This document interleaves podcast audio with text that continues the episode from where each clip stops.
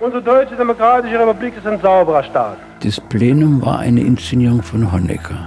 Also das war natürlich eine Situation, in der man auch Angst bekommt. Es ist eigentlich schrecklich, dass durch diesen Vorgang so viele Begabungen vernichtet wurden. Und so machte ich diese Selbstkritik. Die Leute wollten arbeiten auf ihrem Gebiet, alle. Wollten sozusagen Kunst machen und Kunst befördern. Und sie wussten, dass das nicht gegen die Oberen geht. Deine Geschichte, unsere Geschichte. Ein Podcast von N D R Info.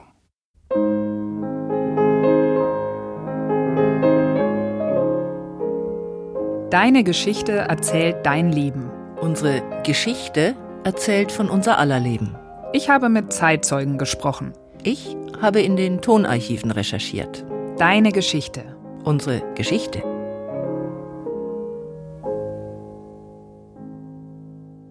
Die sechziger, Folge neun. Das Kahlschlag-Plenum der S E D. Willkommen zu unserem Geschichtspodcast mit Ulrike Bosse und mit Katharina Kaufmann. Das Plenum war nach meiner Auffassung der schärfste, schlimmste und folgenreichste Eingriff der Partei- und Staatsführung in Kunstprozesse der D D R. Mit verheerenden Folgen. Das ist für mich der Antrieb gewesen, also sich damit zu beschäftigen. Kollegen und Freunde und, und Künstler, die mir nahe sind, waren sehr davon betroffen. Und es war damals tragisch und es war damals schrecklich. Das sagt Günter Agde. Er ist der Zeitzeuge unserer heutigen Podcast-Folge. Er hat Ende der fünfziger, Anfang der sechziger Jahre in Leipzig Theaterwissenschaften studiert. Er ist dann Dramaturg geworden, zunächst an einem sehr kleinen Theater in Prenzlau. Dann ist er ans Theater in Greifswald gegangen. neunzehnhundertachtundsechzig ging er zum Henschel Verlag in Berlin, der damals das alleinige Recht bei der Vermittlung von Theaterstücken für die Sprechbühnen in der D D R hatte. Und ab neunzehnhundertzweiundsiebzig hat er an der Akademie der Künste der D D R gearbeitet. Und dort an der Akademie der Künste in Berlin haben wir uns auch getroffen, draußen, weshalb man manchmal ein paar Hintergrundgeräusche hört. Und das Ereignis, das nach den Worten von Günter Agde so tragische und schreckliche Folgen hatte, das war das elfte Plenum, also die elfte Tagung des Zentralkomitees der S E D. Die war vom sechzehnten bis zum achtzehnten Dezember neunzehnhundertfünfundsechzig und sie ist als Kahlschlag-Plenum in die Geschichte eingegangen. Kahlschlag, weil die S E D-Führung alle liberalen und modernen Tendenzen in der D D R-Kultur, die in den Jahren zuvor aufgeblüht waren, radikal beendete. Für die Künstler und Intellektuellen in der D D R war es das einschneidendste Ereignis bis zur Ausbürgerung von Wolf Biermann neunzehnhundertsechsundsiebzig und es wirkte nach in der gesamten Gesellschaft.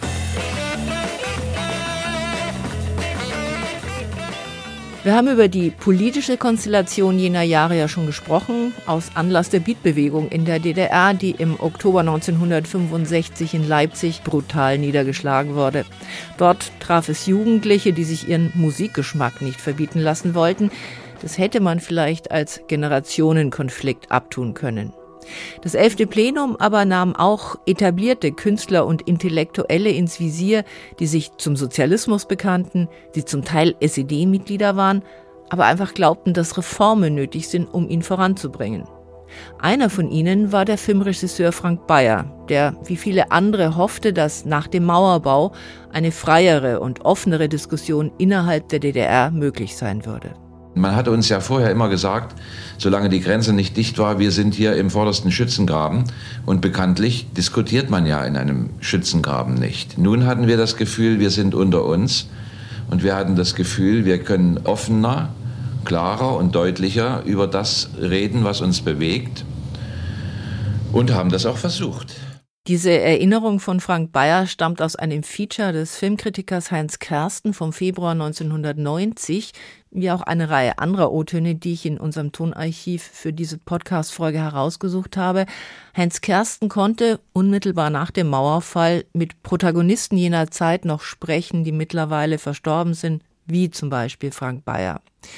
Und Frank Beyer verband in seinen Erinnerungen die größere Offenheit ein paar Jahre nach dem Mauerbau zunächst mit einem Aufschwung in der Literatur der D D R. Es gab bekannte Bücher, die herauskamen von Christa Wolf, Der geteilte Himmel, von Strittmatter Ole Bienkop und eben auch diese Spur der Steine. Diese Bücher kamen gegen einen ziemlichen Widerstand, glaube ich, auf den Markt, aber sie kamen auf den Markt und sie wurden von vielen Leuten gelesen und dies gab uns allen Hoffnung. Günter Agde hat mir gegenüber auch über diese große Bedeutung der Literatur damals gesprochen. Und auch wenn es jetzt nicht die Teenager waren wie in der Beat-Bewegung, so hat er diesen Aufschwung der Literatur doch als Aufbruch einer jungen oder einer neuen Generation erlebt. Da entstand eine große Jugendbewegung. Die Jugend hat das sehr gerne mitgemacht. Und in diesem großen Strom des Aufbruchs der Jugend entstanden neue dichterische Stimmen. Dieses Aufbruchsgefühl der Der jungen Leute wurde von Lyrikern aufgenommen. Volker Braun ist das prominenteste Beispiel. Und es war so, dass diese Gedichte öffentlich vorgetragen wurden. Es waren große Veranstaltungen. Die junge Lyrik stellt sich vor, die waren unglaublich besucht. Und da haben die ihre Gedichte vorgetragen. Mit großer Resonanz natürlich. Lasst sie ihre Verse brechen und bündeln für die Feuer des Nachruhms. Lasst sie blumige Reime montieren als Wegzeichen in ihre Wortsteppen. Unsere Gedichte sind Hochdruckventile im Rohrnetz der Sehnsüchte. Unsere Gedichte sind Telegraphendrähte, endlos schwingend, voll Elektrizität. Das ist zwar nicht die Stimme von Volker Braun, aber es ist eines der Gedichte, mit dem er den Anspruch der jungen Generation gegen die traditionelle Lyrik formuliert. Und Günter Agde hat das so beschrieben, dass Lyriklesungen damals zu einem richtigen Treffpunkt von jungen Leuten geworden sind. Ich war nur Zuschauer, ich habe nicht gedichtet und sowas nicht, aber natürlich war ich begeistert, damit mitgemacht, also mitgegangen, nicht, weil da ging es dann immer ganz schön hoch her. Da sahen natürlich die Betonköpfe dann auch eine Gefährdung und dachten, wenn das weitergeht, wenn sich das steigert, dann wird das eine große Gefahr. Aber worin bestand die Gefahr? Dass die Alten weggefegt werden und nicht kommunistische, nicht sozialistische oder gar antisozialistische Gedanken aufkommen könnten. Mach doch mal einen Verbesserungsvorschlag und wenn's nicht klappt, dann steckt mich gleich zurück. In der D D R war man gerade dabei, die ersten Schritte zu einem neuen ökonomischen System der Planung und Leitung, Nöspel nannte man das in dem schönen äh, Abkürzungsverfahren des sozialistischen Wortschatzes. Und da gab es erhebliche Probleme und Fragen und Schwierigkeiten, Konflikte auch zwischen den inzwischen gewachsenen jungen Wirtschaftsdirektoren und Industrieleitern und einem Planungskonzept, das eben überholt und unfruchtbar war. Das wäre eigentlich das Thema des Elfenplenums gewesen und stattdessen wurde eine Kunstdiskussion. So beschrieb Klaus Wischnewski, in jenen Jahren Chefdramaturg bei der D D R-Filmfirma DEFA, nach der Wende den eigentlichen Ausgangspunkt für das elfte Plenum. neunzehnhundertdreiundsechzig waren die neuen wirtschaftlichen Leitlinien des Nöspel eingeführt worden, mit flacheren Hierarchien, mehr Mitbestimmung und ja, sowas wie einem sozialistischen Leistungsprinzip. Schon neunzehnhundertvierundsechzig war die Arbeitsproduktivität in der D D R daher um sieben Prozent gestiegen, aber das Ganze führte eben auch zu einer Aufwertung dezentraler Einheiten gegenüber der zentralen Verwaltung und der Ökonomen gegenüber den Politfunktionären. Maßgeblich verantwortlich für Nöspel war der Vorsitzende der staatlichen Planungskommission Erich Apel. Apel wollte auch die Abhängigkeit der D D R-Wirtschaft von der Sowjetunion reduzieren und er lehnte einen aus seiner Sicht diskriminierenden Handelsvertrag ab, den sein Nachfolger dann unterschrieb, denn Apel starb am dritten Dezember neunzehnhundertfünfundsechzig durch einen Kopfschuss aus seiner Dienstwaffe. Es hätte also genug Diskussionsstoff für ein Wirtschaftsplenum gegeben. Walter Ulbricht ruft zur Eröffnung der elften Tagung des Z K auch zu einer Gedenkminute für Apel auf. Er hält selbst eine Rede, bei der Wirtschaft noch im Zentrum steht und er lässt die Ökonomen diskutieren. Doch den Bericht des Politbüros, der die weitere Diskussion dann bestimmt, den überlässt Ulbricht seinem Stellvertreter Erich Honecker.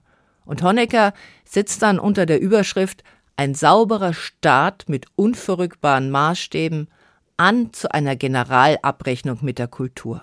Unsere Deutsche Demokratische Republik ist ein sauberer Staat. In ihr gibt es unverrückbare Maßstäbe der Ethik und Moral für Anstand und gute Sitte. Um zu verstehen, was sich da auf dem elften Plenum eigentlich abgespielt hat, hat sich Günter Agde später die dort gehaltenen Reden besorgt und er hat sie ganz genau studiert. Und da ist für ihn vor allem der Konkurrenzkampf zwischen Walter Ulbricht und Erich Honecker deutlich geworden, der sich da so ganz unterschwellig abgespielt hat, zumindest wenn es nach der Interpretation von Günter Agde geht. Der Ulbricht war ja da erster Sekretär des Z K. Und er war ein miserabler Redner. Nicht wegen seines Dialektes, sondern er konnte immer nur ablesen. Und während einiger Texte auf diesem Plenum ist er vom Manuskript abgewichen und hat freigesprochen.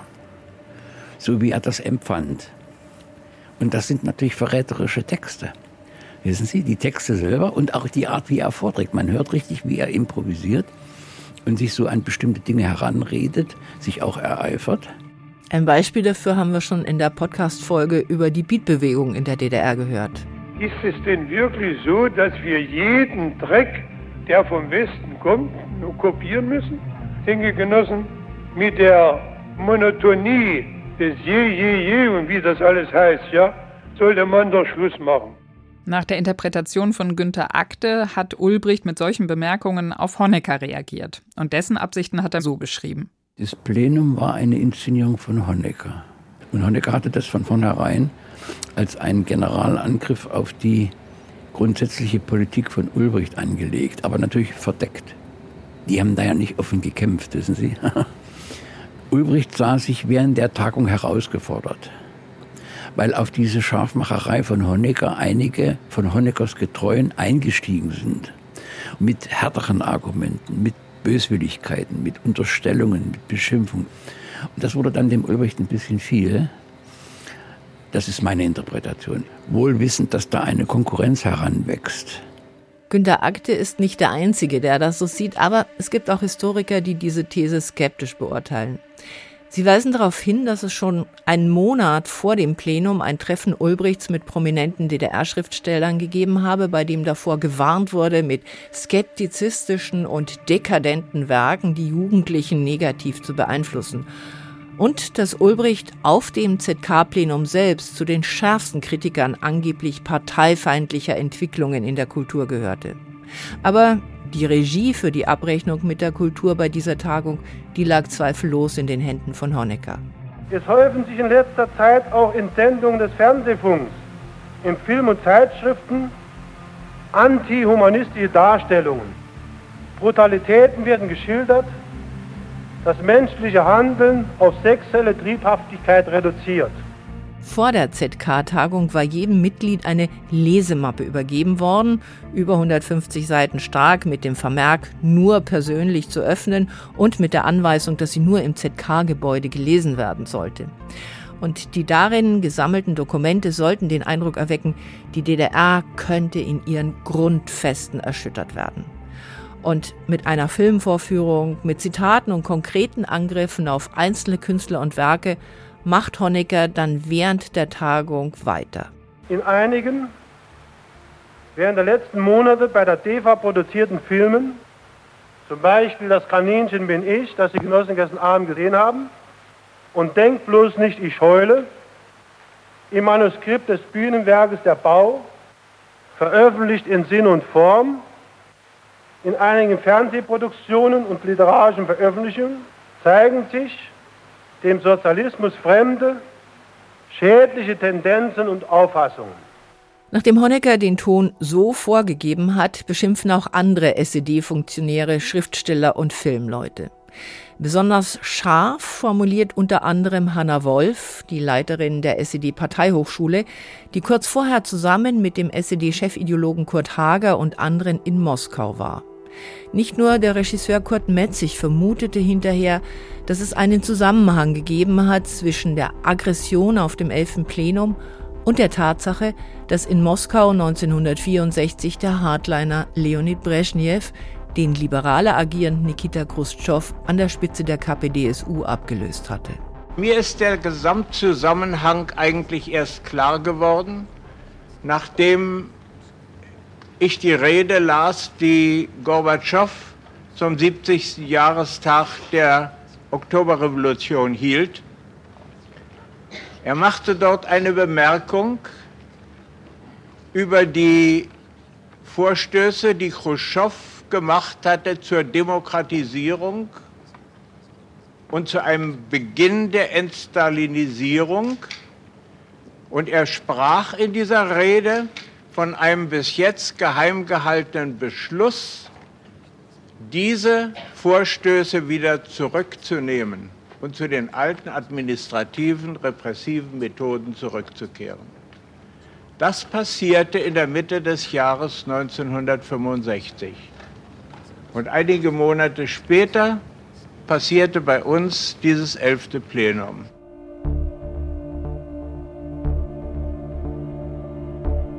Kurt Maetzig war der Regisseur des von Honecker besonders gebrandmarkten Films Das Kaninchen bin ich über einen unaufrichtigen karrieristischen Richter. Maetzig konnte nicht vergessen, was er erlebt hatte. Mein Film war auf dem elften Plenum bezeichnet worden mit Ausdrücken, wie man sie sich schlimmer in der D D R gar nicht vorstellen konnte. Als konterrevolutionär, staatsfeindlich, als Wirtschaftsverbrechen und als Beleidigung der ganzen Republik. Also das war natürlich eine Situation, in der man auch Angst bekommt. Es war eine sehr kritische und schwere Lage. Kurt Maetzig, daran muss man vielleicht noch mal erinnern, war nicht irgendwer in der D D R. Der neunzehnhundertelf geborene Regisseur hatte im Nationalsozialismus wegen der jüdischen Abstammung seiner Mutter beim Film nicht arbeiten dürfen.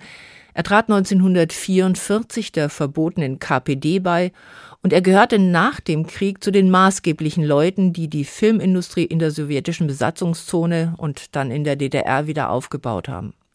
Er war Mitbegründer der DEFA, Mitglied der Akademie der Künste der D D R, Direktor der Deutschen Hochschule für Filmkunst in Potsdam-Babelsberg, ausgezeichnet mit dem Nationalpreis der D D R, aber auch international anerkannt. So war neunzehnhundertneunundvierzig er der erste Ostdeutsche, von dem ein Film zum Festival in Cannes eingeladen wurde. Und dieser Kurt Maetzig wurde jetzt an den Pranger gestellt. Mein Film lag also gerade fertig vor, zu dem Zeitpunkt, als man dieses Plenum machte. Da wurde er dort vorgeführt und es ertönten Rufe, sofort verhaften und ähnliches. Nur Christa Wolf äh, widerstand damals diesem Klima der Hexenjagd, die entfesselt wurde. Die Schriftstellerin Christa Wolf ist seit neunzehnhundertdreiundsechzig Kandidatin des Z K. Deshalb darf sie an der Tagung teilnehmen und sprechen, was sie am letzten Tag auch tut, aus Gewissensgründen, wie sie sagt. Sie nimmt dabei auch ihren Schriftstellerkollegen Werner Bräunig in Schutz, dessen Roman Rummelplatz wie Mätzigs Film eine Zielscheibe der eifernden Kritiker wurde, obwohl davon erst ein kleiner Auszug vorab veröffentlicht worden war. Für Günter Agde hat Christa Wolf eine ganz besondere Rolle bei dem Plenum gespielt. Er bewundert ihren Protest von damals noch heute sehr. Christa Wolf hat gesagt, sie kann in der Literatur von Werner Bräunig, der da auch genannt wurde, sozusagen nichts Staatsgefährdendes erkennen. Das war schon ungeheuer. Es war eine, eine Kleinigkeit, wenn Sie so wollen. Für Christa Wolf war es keine Kleinigkeit und für die Schriftsteller in der D D R war es auch keine Kleinigkeit. Aber im, im Gesamtkomplex dieses Plenums war es natürlich eine Kleinigkeit. Sie sagt, sie kann dem nicht folgen. Sie kann dem auch nicht zustimmen. Hat Sie das beeindruckt? Mich? Ja, natürlich. Christa Wolf bleibt nach diesem Vorfall zwar überzeugte Sozialistin, aber die Distanz zur S E D-Führung wird größer und den Status als Z K-Kandidatin, den verliert sie. Von dem mutigen Auftritt von Christa Wolf hat Günter Agde allerdings erst später erfahren. Denn, und das finde ich interessant, die ganzen Reden und auch die Beschlüsse des elften Plenums im Dezember neunzehnhundertfünfundsechzig sind erstmal gar nicht so nach außen gedrungen. Es war Usus, dass von solchen Plenartagungen die Reden und Diskussionsbeiträge veröffentlicht wurden in der zentralen Zeitung Neues Deutschland. Da war aber von der Aufmüpfigkeit von Christa Wolf nichts zu lesen. Diese Texte sind redigiert worden. Auch die herbsten Ausfälle, die schlimmsten Ausfälle von Ulbricht oder anderen Z K-Mitgliedern sind nicht veröffentlicht worden. Das wusste man nicht. Man musste bloß das Kiste hoch hergegangen. Aber das ist ein spannender Punkt. Also ist denn als Außenstehender eben, man war ja nun nicht irgendwie selber anwesend bei dem Plenum. Wie ist denn nach außen gedrungen überhaupt, was dort beschlossen wurde? Also es ist nach außen gedrungen, dass es einen, einen massiven Eingriff in Kunstprozesse der D D R gab. Es wurde natürlich darüber diskutiert. Und der Eingriff war ja so... so heftig und so massiv. Und das hat natürlich die Künstler weiter beschäftigt, es wurde darüber geredet. Und natürlich hat sich dann so sukzessive durchgesetzt, auch im Untergrund, wenn Sie so wollen, Einzelheiten von dem Plenum. Entstanden auch viele Gerüchte. Also ein bisschen Gerüchteküche war quasi auch dabei. Natürlich auch Gerüchteküche, na klar.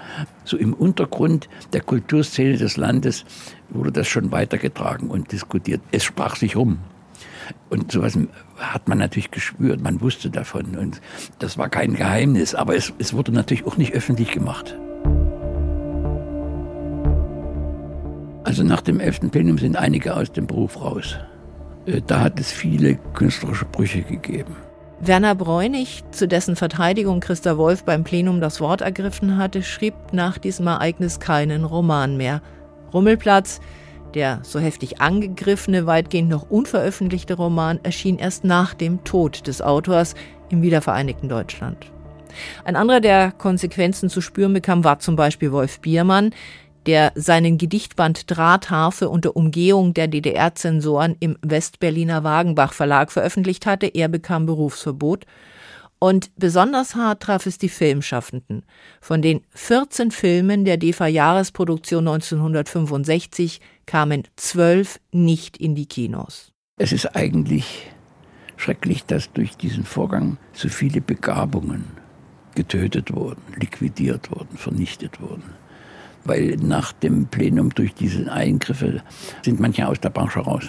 Dieses elfte Plenum hat auch Begabungen getötet oder gar nicht erst aufblühen lassen. Das ist für mich der, der größte Schaden von diesem Plenum, dass hier Begabungen gehindert wurden, aufzublühen. Einer von denen, auf die das zutraf, war Frank Vogel, dessen Film »Denkt bloß nicht, dass ich heule« Honecker in seiner Rede ebenfalls als Negativbeispiel hervorgehoben hatte.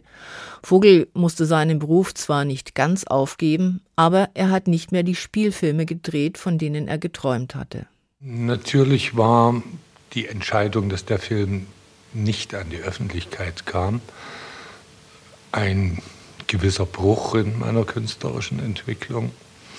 Nicht in der Hinsicht, dass ich keine Filme mehr machen konnte, aber das Engagement, das, was ich gerne von mir aus in die Gesellschaft eingebracht hätte, meine Kreativität und wie gesagt mein großes Engagement, wurde zurückgedreht, denn Kreativität und Mitdenken und mitverändern wollen, waren eben in der Realität, äh, wie das elfte Plenum bewies, nicht gefragt. Und so zog man sich eben ein bisschen auf individuellere, subjektivere, kleinere Themen zurück.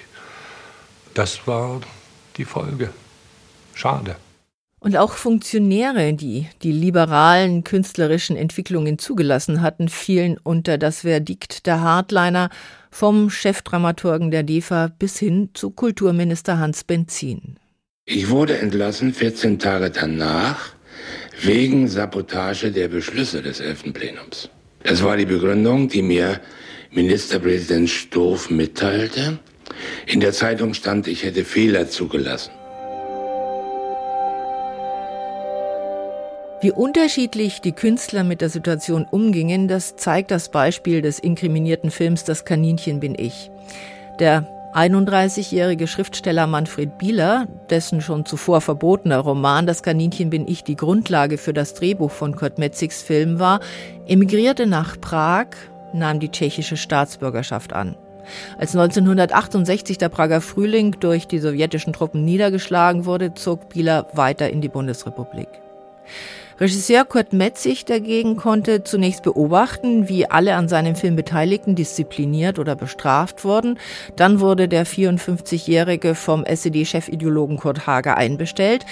Nach einem vierstündigen Gespräch war ihm klar, dass er nur die Wahl hatte, ebenfalls das Land zu verlassen oder aber zu Kreuze zu kriechen.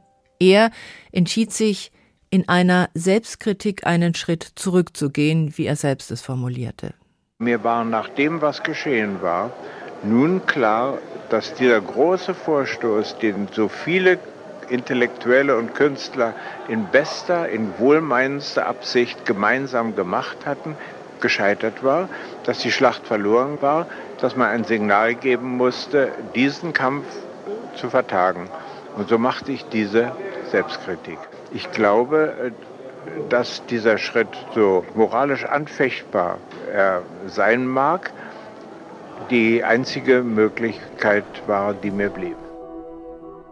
Die Beschlüsse des Plenums haben aber Auswirkungen auf die Kulturbranche in der D D R insgesamt gehabt, also auch auf die Kulturschaffenden, die nicht direkt von der Kritik des elften Plenums betroffen waren.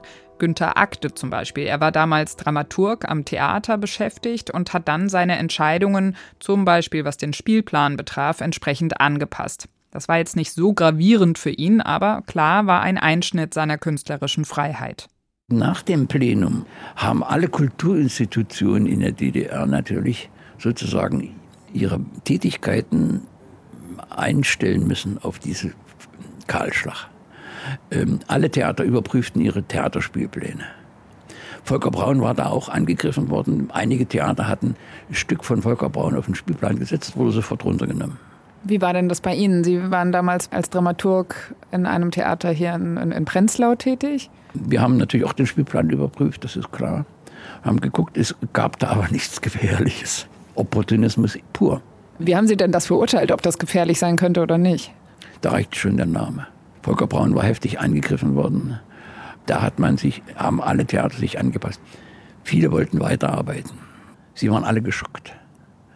Wir wollten aber weiterarbeiten, natürlich. Jeder musste sozusagen mit sich selber klarkommen, ähm, mit dem, was er künftig machen wollte. Also herrscht schon so eine Atmosphäre der Angst bei den Kulturschaffenden. Ja, ja, das kann man schon so sagen. Es war, aber ich, es war nicht so die nackte Angst, die die Psychologen so gerne beschreiben, sondern es war eben, die Leute wollten arbeiten auf ihrem Gebiet, alle wollten sozusagen Kunst machen und Kunst befördern. Und sie wussten, dass das nicht gegen die Oberen geht. Er hat mir erzählt, dass das noch lange, lange weitergewirkt hat, allerdings später dann nur noch indirekt. Da wurde nicht mehr drüber diskutiert. Das war nicht vergessen, aber es war beiseite geschoben. Weil die, die in der Regel alle Künstler neue Projekte hatten, die wollten arbeiten. Die wollten die nächste Rolle haben, den nächsten Film haben, das nächste Buch machen. Meinen Sie damit, dass die Kulturschaffenden, mit denen Sie dann zu tun hatten, dann in den siebzigern, dass die quasi von vornherein einfach bestimmte Themen aus ihren Inhalten weggelassen haben, damit man gar nicht erst Ärger bekommt? Kann schon sein. Es hat sicher einige gegeben, die Gegenwartsthemen ausgewichen sind. Die haben dann bestimmte Themen, die brisant werden könnten, gemieden. Da spricht er jetzt vor allem über die Bereiche Theater und Literatur. Ganz krass, wir haben es eben schon mal erwähnt, müssen die Einschnitte für alle Kulturschaffenden in der Film- und Fernsehbranche gewesen sein. Bei der Fernsehproduktion, da guckten die Oberen natürlich noch mehr drauf.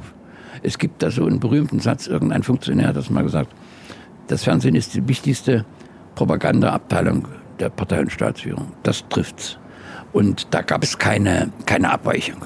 Bis zum Ende der D D R nicht. Das war das Propagandainstrument.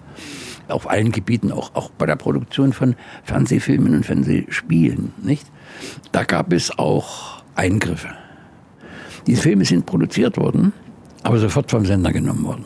Es gibt etliche Filmleute, die haben Jahre gebraucht, um aus diesem Knick rauszukommen. Die haben Jahre gebraucht. Einer der bekanntesten Filme, den der Bannstrahl des Regimes traf, war Spur der Steine mit Manfred Krug in der Rolle des undogmatischen Zimmermanns und Brigadeleiters Hannes Baller. Ich bin der neue Parteisekretär. Und ich bin Pittiplatsch, der Liebe. Hoffentlich haben Sie dir die Arbeitsschutzbestimmungen erklärt. Hier holt sich nämlich öfter einer eine Beule. Hoppla. Jochmann, hier runter. Hol die Eisenbieger vom Ofen weg, aber ein bisschen plötzlich. Die sollen Draht vorbiegen. Und erklär dem Herrn, dass hier gefälligst Partei gemacht wird, wenn ich vom Bau bin. Frank Beyer, der seine Karriere als Regieassistent von Kurt Maetzig begonnen hatte, schloss die Arbeiten am Film erst im Frühjahr neunzehnhundertsechsundsechzig ab. Man hätte hoffen können, dass sich die heftigsten ideologischen Gewitter bis dahin entladen haben. Außerdem war die literarische Vorlage, der gleichnamige Roman von Erich Neutsch, neunzehnhundertvierundsechzig mit dem Nationalpreis der D D R ausgezeichnet worden und mit einer Auflage von fünfhunderttausend Exemplaren eines der meistgelesenen Bücher der D D R überhaupt gewesen. An diesen Erfolg sollte Frank Beyer anknüpfen. Das war ein Auftrag. Das Studio wollte ausdrücklich diesen Film haben, wollte ausdrücklich dieses Drehbuch haben. Und die damalige Studioleitung hat demzufolge diesen Film dann auch zunächst einmal abgenommen. Nur als es dann auf die Aufführung zuging, gab es weder diese Studioleitung, noch gab es den Kulturminister und den stellvertretenden Kulturminister. die dies verantworten, sondern es gab neue Leute und diese neuen Leute wollten diesen Film nicht. Die neuen Leute entschieden, dass der Film nur in den Bezirkshauptstädten und für maximal eine Woche gezeigt werden darf. Und genauso ist es dann passiert. Frank Beyer erzählte später, dass er die Welt damals nicht mehr verstand. Da ich nicht gefasst war auf so etwas, nicht damit rechnete, dass so etwas passiert, war ich auch in einer bestimmten Weise wehrlos.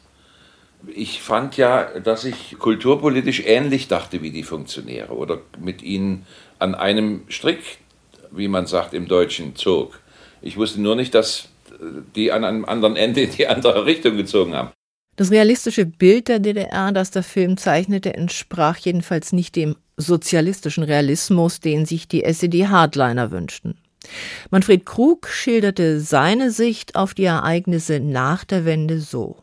Der Film Spur der Steine war sicherlich der beste Film, den ich die Ehre hatte, spielen zu dürfen, mitspielen zu dürfen. Erstens wegen der brillanten Besetzung, damit meine ich auch Eberhard Esche natürlich, Gott hab ihn selig, und wegen des wunderbaren Regisseurs Frank Beyer, der ein, ein immer feinfühliger wurde im Laufe der Jahre und immer geschickter und immer weniger verkrampft. In der Jugend war der nämlich ängstlich, ja, der war äh, Genosse und wollte nichts falsch machen. Und dann auch wegen des Drehbuches, weil dieser Film einfach mit dem D D R-Leben, mit dem Arbeitsleben der D D R sehr viel zu tun hatte und auch mit dem Parteileben und auch mit der versteckten äh, Spießerhaftigkeit der Partei. Und wenn man über die D D R was lernen wollte damals, dann war das äh, genau der Film, an dessen man es konnte, nämlich was lernen. Deshalb ist er ja auch verboten worden.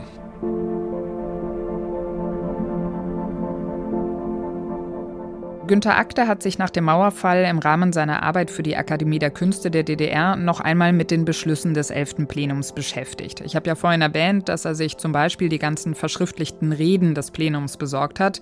Aber nicht nur das. Er hat sich auch ganz besonders für die Filme interessiert, die das Plenum damals auf dem Kieker gehabt hat. Zur Wendezeit, als sozusagen alles Mögliche wurde, hatte ich die Idee zu sagen, wir machen ein wissenschaftliches Kolloquium, laden uns da Fachleute ein, geben ihnen die Möglichkeit, äh, Materialien zu studieren. Und wir tragen sozusagen jeder auf seinem Gebiet neueste, frische Analysen zu diesem Plenum zusammen.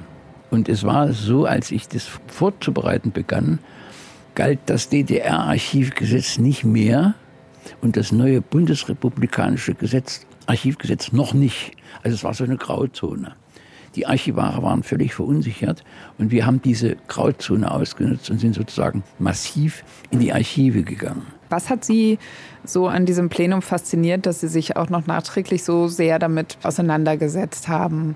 Ich hatte von allen Kollegen, die ich da eingeladen hatte oder angefragt hatte, eine große Zustimmung, weil dieses Trauma fünfundzwanzig Jahre danach immer noch ein Trauma war bei vielen Künstlern.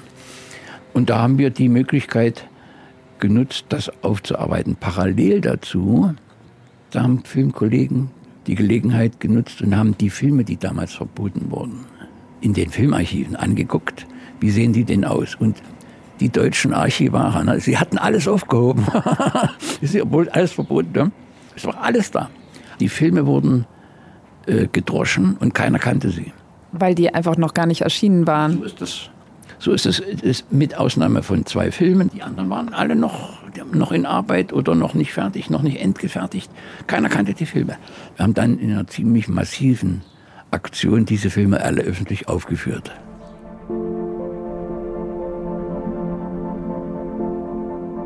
Einige Filme wurden von der DEFA nach der Wende sehr rasch aus den Archiven geholt. Die Spur der Steine wurde schon am dreiundzwanzigsten November neunzehnhundertneunundachtzig, also gerade mal zwei Wochen nach dem Mauerfall, wieder aufgeführt.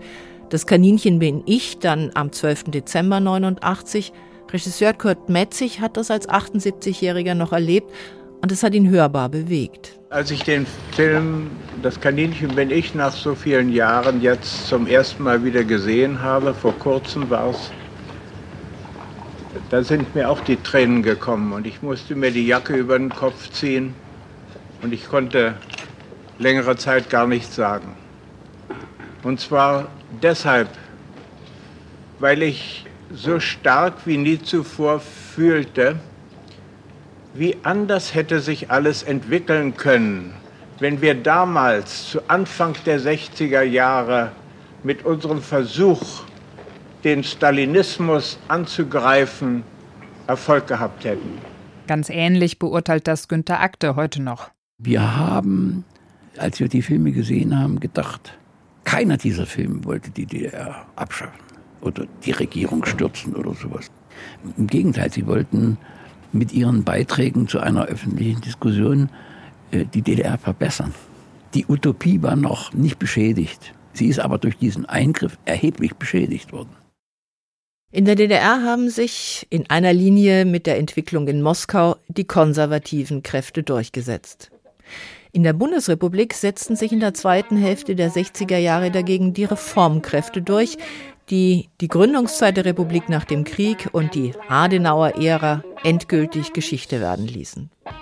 Zwei Begriffe stehen für diesen Aufbruch: Studentenbewegung und achtundsechzig. Und darum geht es in den nächsten Folgen unseres Podcasts. Wir haben uns dafür entschieden, für diese beiden Folgen über die Proteste zwei Zeitzeugen zu hören, die damals auf ganz verschiedenen Seiten standen. Und so hören wir in der ersten Folge Eva Quistorp, die bei vielen Demos ganz vorne mit dabei war, und in der zweiten Matthias Pusch, der damals als Polizist bei mindestens ebenso vielen Demos im Einsatz gewesen ist.